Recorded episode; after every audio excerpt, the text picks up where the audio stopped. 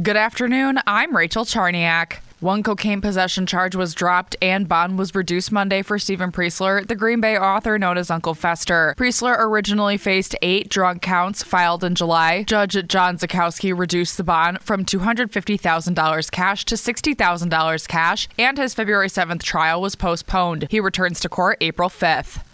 38 year old Elizabeth Drake, who was charged after Green Bay police found her mother covered in bed sores, urine, and bug droppings in a home in filthy conditions, pleaded not guilty today. Drake faces two counts intentionally subjecting an individual at risk to abuse and improper animal shelter and sanitation. No trial date was set. She returns to court March 8th for a status conference.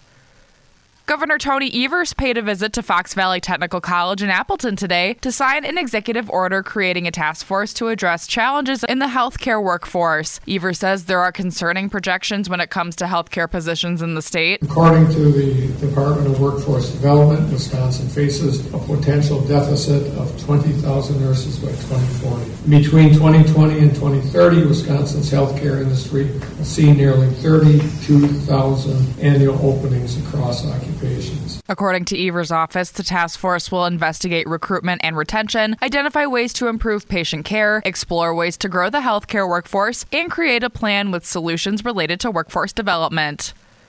Issues with mail deliveries in Sturgeon Bay have been an ongoing problem for months. The issue has gotten the attention of Wisconsin Representative Joel Kitchens and U.S. Congressman Mike Gallagher. One complaint that stuck out to Gallagher was a military veteran who said their medication wasn't arriving on time. That's not just highly concerning, it's completely unacceptable, and it's something that shouldn't happen. Gallagher and Kitchens have sent a letter to the Postmaster General asking for a plan to solve the issue.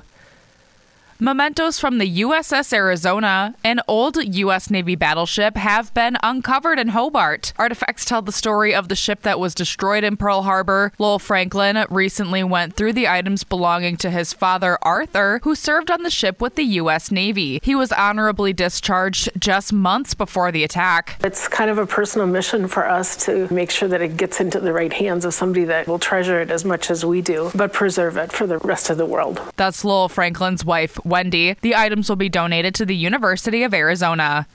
Now here's your Fox 11 weather update. A lot of melting going on with these warm temperatures. For this afternoon, cloudy skies, high 38. Tonight, cloudy, chance of rain and snow showers, low 33. Tomorrow, cloudy skies and a high near 37. From Fox 11, your station for severe weather coverage, I'm Pete Petoniak for News Talk WTAQ. And I'm Rachel Charniak, WTAQ News Talk Sports.